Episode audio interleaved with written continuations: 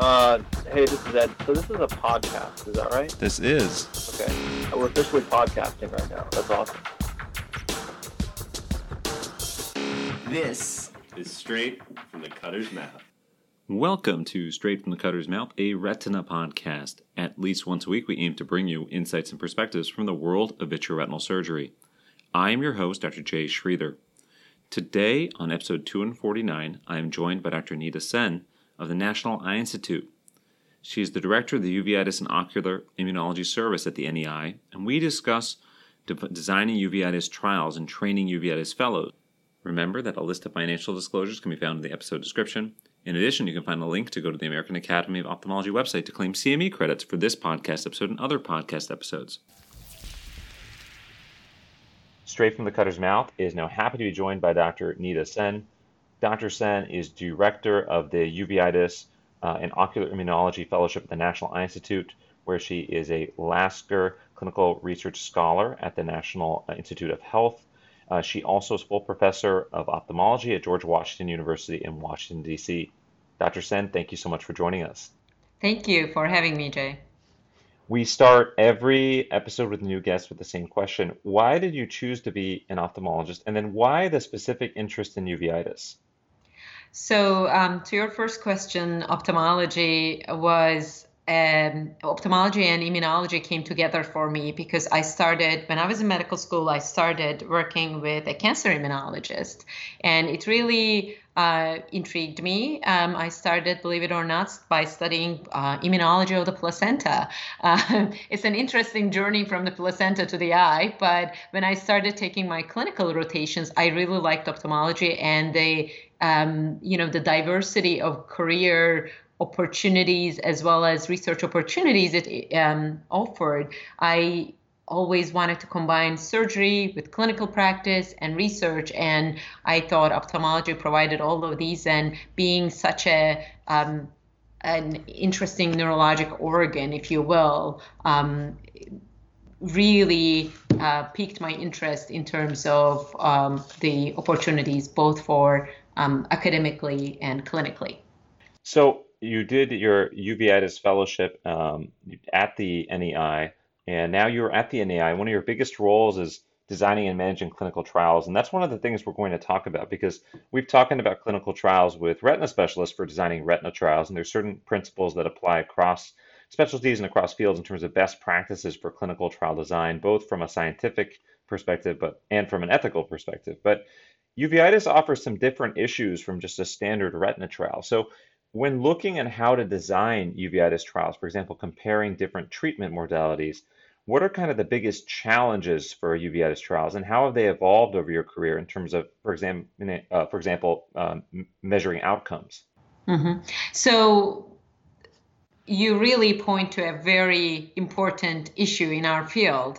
Um, uveitis has had a lot of interest in terms of clinical trials over the past decade. Um, since I have finished my fellowship 14 years ago, uh, really we have seen an uptick in the number of uh, clinical trials in the field of uveitis. But unfortunately, we are still, if you will, plagued by uh, the problems in designing or the hurdles in designing clinical trials in uveitis. And I can tell you that just like you said, outcomes is one of the major issues. And the two issues we have in designing clinical trials one is outcomes, the other one is the heterogeneity of the disease. And the two go hand in hand. You can't really separate one from the other. So, um, one is that we don't have a great consensus on what outcomes are most relevant.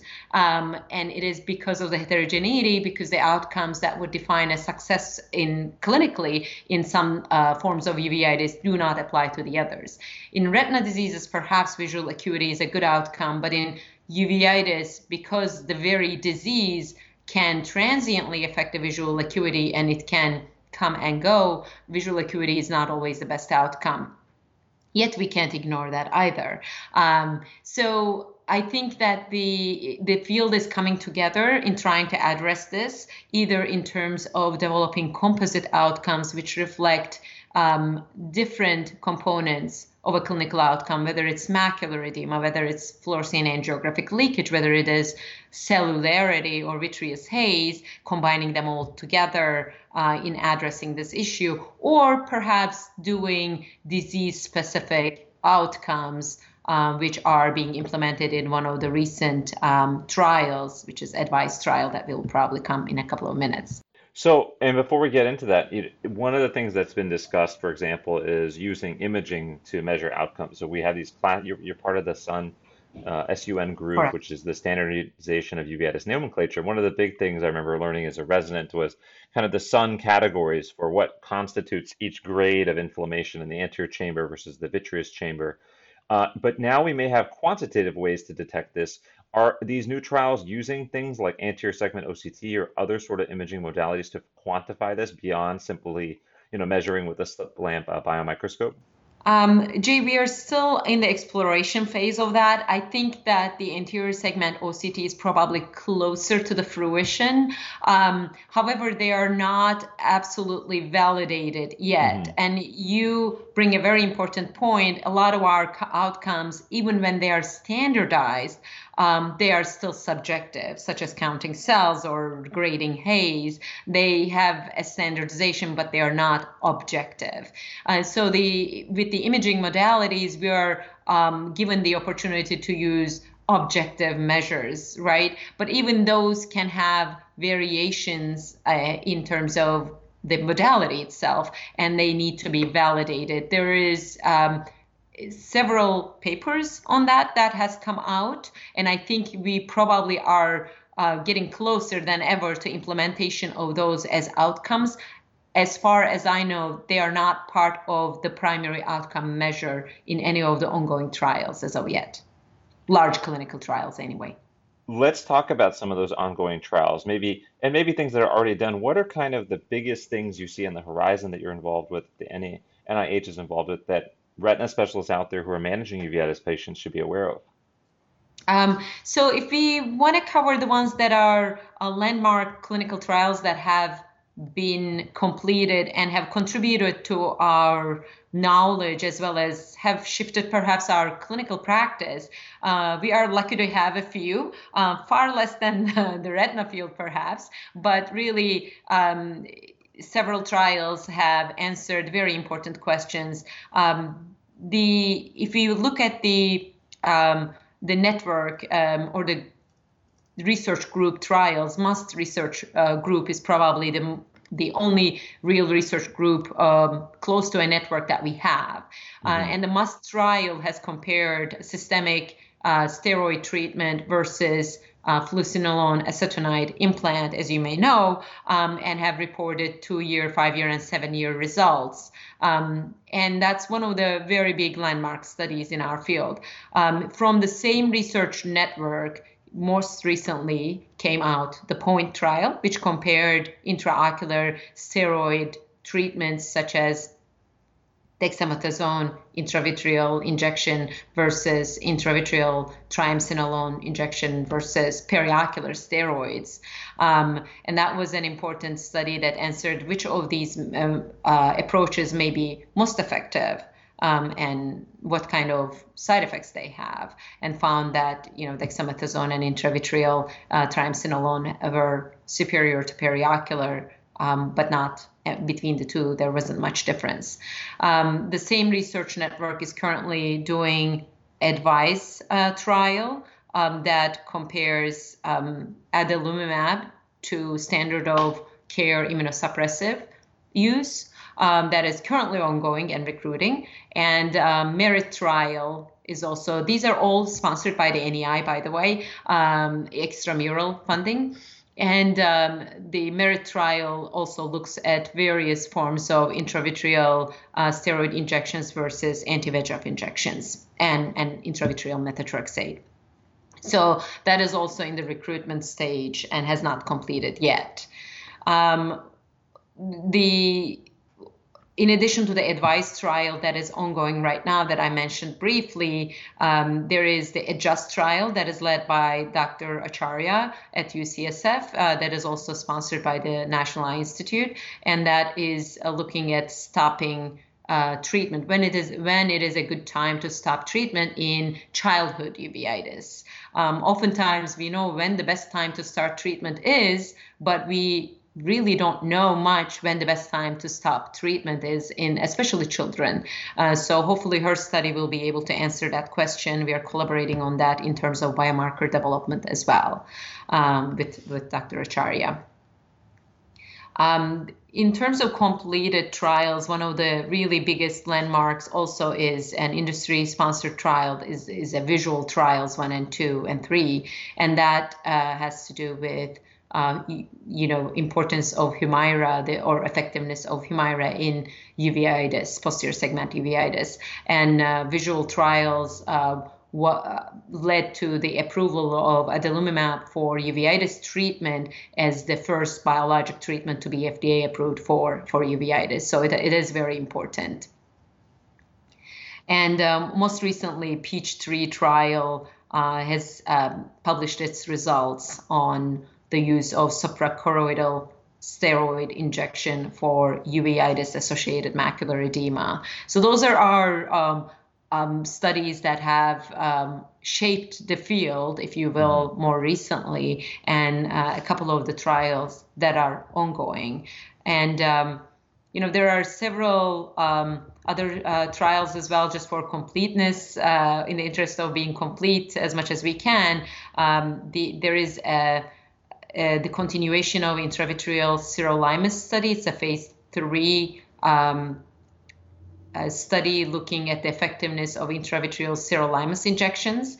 Uh, it's a Lumina trial. And uh, if you go to smaller studies, uh, perhaps giving uh, appearing promising, but we don't have results yet, obviously, um, there is the Eyevensys intraocular uh, treatment for uveitis, which is a phase two randomized um, open label multicenter study that evaluates the efficacy of a drug called EYS 606 um, injections. Um, and it's, it's unique in that it um, implements um, almost gene therapy uh, to treat uveitis mm. with a TNF inhibitor into, injected into the, uh, into the ciliary body.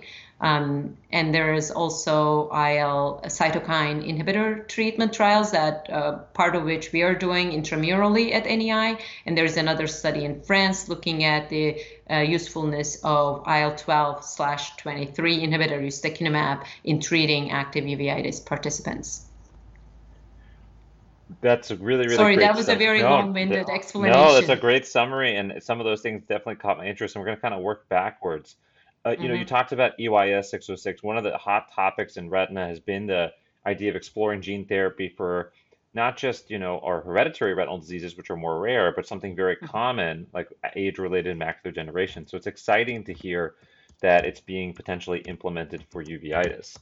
M- mm-hmm. A lot of these therapies, and most of them that are being evaluated, are local therapies. And one of the interesting thing about uveitis that's fascinating is the percentage of uveitis cases that are correlated with some sort of systemic, you know, acknowledged, something that can be verified systemic disease, and then the percentage of cases that there is no obvious systemic disease. It seems to be quote unquote a local process, but sometimes it's unilateral, sometimes it's bilateral, and there is some degree of systemic inflammation. How do you think if we do get so E- EYS 606 or any of these local therapies, how do you kind of in your head as a clinician factor this in when you're managing uveitis patients? Do you think that, for example, that there will be uveitis patients who still will need some sort of systemic therapy, even in the absence of a clear systemic syndrome, even though their local Absolutely. ocular inflammation will be controlled? Yeah, go ahead. Absolutely. Um, I am slightly biased, perhaps, in my opinion, that uveitis is still um, requires systemic therapy uh, for most uh, vision threatening forms, even though, just like you said, we cannot identify an associated systemic clinical disease. Um, a lot of our um, uh, diseases that are seemingly or clinically restricted to the eye, which perhaps best example is Birdshot uveitis, for example, you can find pro-inflammatory cytokine signature in the periphery, which indicates that you know the peripheral you cannot separate the eye from the body right? Um, so while we do need systemic therapy we also need local therapy because some of the complications the most common of which is macular edema best responds to higher doses of whatever medication we are using in the eye. So i think we need both systemic and local therapies um, but um, the the inflammation in its propagation perhaps still involves the peripheral system, immune system significantly. So I am definitely in favor of systemic therapy, but I often use local therapy either as an adjunct or in unilateral disease or in patients with multiple medical problems that precludes the use of systemic immunosuppressives. So my late boss and, and mentor used to say the local treatment is um, if you think of the eye, the hot eye is a bi- boiling pot of water, and the local therapy is almost like adding cold water, but you're not turning off the fire. So I, I like that analogy a lot, but we sometimes need to, you know, cool the eye uh, while trying to turn off the fire. So we need both of them. Yeah, that's a, those are great points, and I I think that um, it's interesting that I was talking to Dr. Acharya a couple weeks back about the FAST hmm study and you know the idea of mycophenolate right. versus methotrexate. And I think that we have a lot of fascination as a field with quote unquote the cool things, which are very useful, the local therapies, the injections, suprachoroidal therapy, gene therapy. And I think we both agree it's great, like you said, to have more tools at our disposal.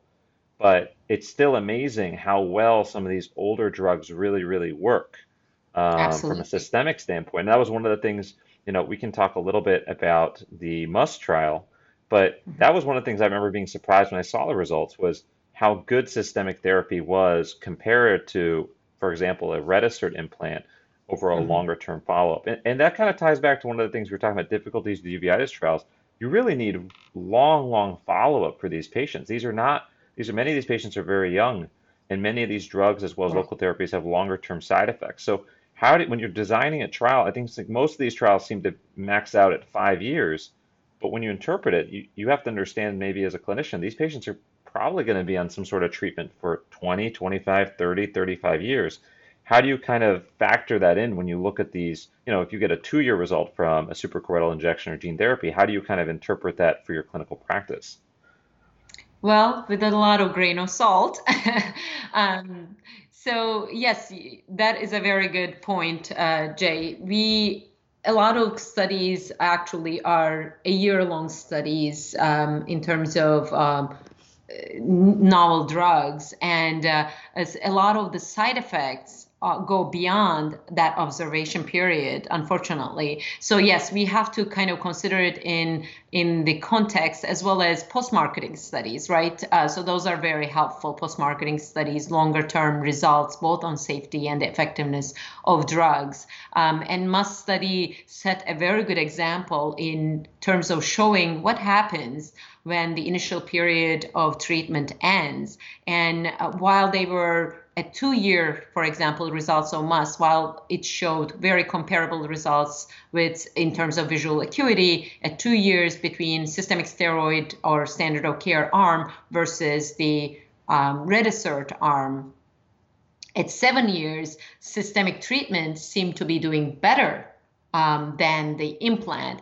Um, but again, even that, even for a person like me who is um, who always looks uh, favorably towards systemic treatments, I think there were um, perhaps some things there that um, made that result come out in the sense that eh, perhaps patients get complacent uh, when they get the implant and the reimplantation rate uh, wasn't that high. So all of these have to be interpreted in the context of the clinical study. But really, MUST trial is the only trial that I know has followed patients that long. Um, and that we need to do more of that just for the points you brought up. These are younger patients, these are working age patients, and the disease is not for a short term, it's a very long term disease. And so are the side effects of the medications we give.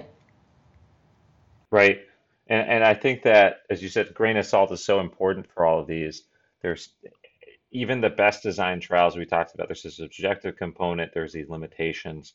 Um, so let's tie this into education because one of your roles is you do serve as the Uveitis Fellowship Director at the NEI. It's a little more of a unique fellowship. I think fellowships in uveitis can vary quite a bit in terms of how much of it is academic versus hands-on in the clinic, and, and NEI fellowship seems to be a good mix of both. You know, why should residents or fellows? I, I think a lot of them may have interest in uveitis, but either find it intimidating or not sure they want to spend the extra year doing the training. You know, why should, if you had a resident or fellow listening, which we for sure will have listening to this episode, who has some sort of interest in uveitis and they like to pursue a fellowship, how do you kind of counsel them in terms of what sort of career options will be available them, to them afterward? You know, uveitis is a small field, even smaller than ophthalmology or retina. Um, do you find that there still is, when you talk to your mentees or fellows you've trained, that there's still a demand, that they're still having success when they go out and into the world, whether it's academics or private practice?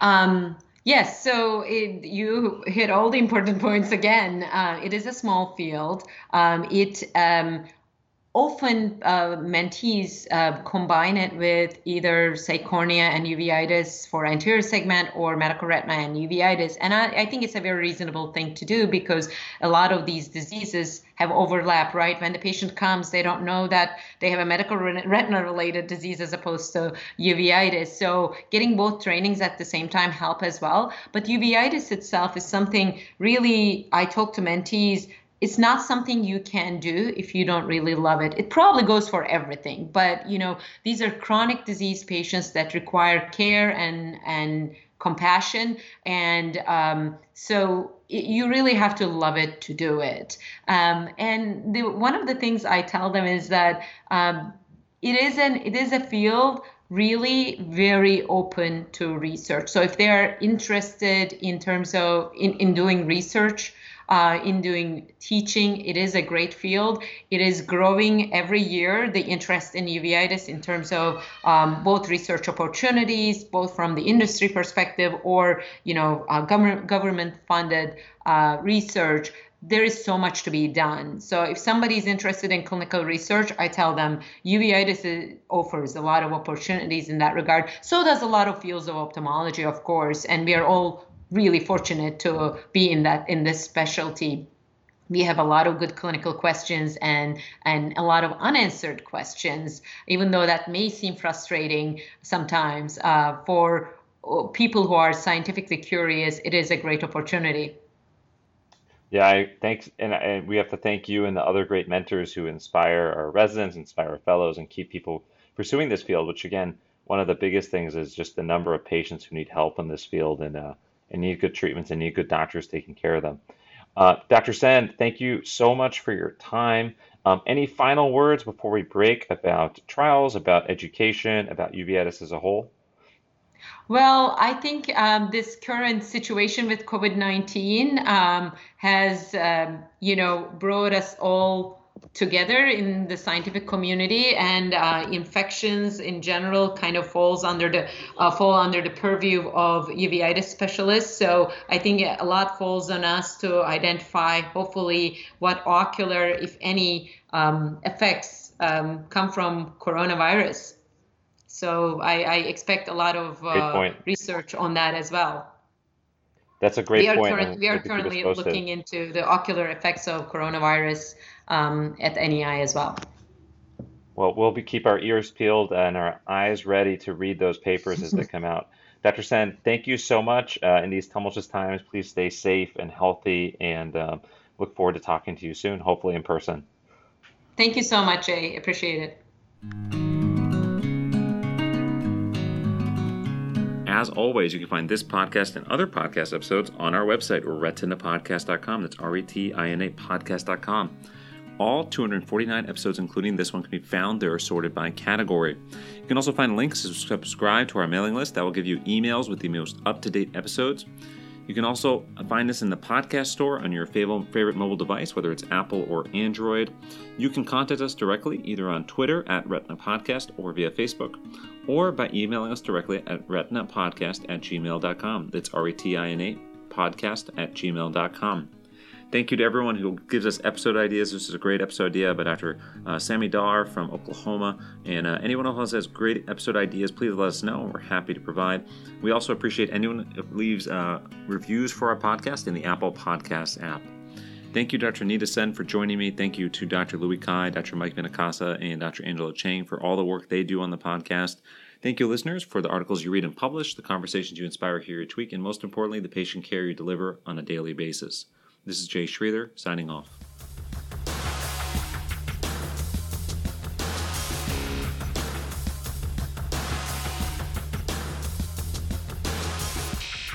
Feeling.